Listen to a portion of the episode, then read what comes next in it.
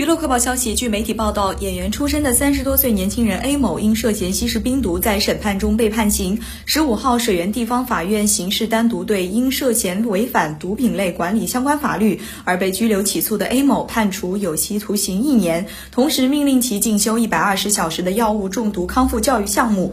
法院表示，被告人虽然在法院反省犯罪，但毒品犯罪中中毒性很强，危害社会基础。考虑到被告人吸毒次数很多，过去也因同类犯。罪而受到处罚。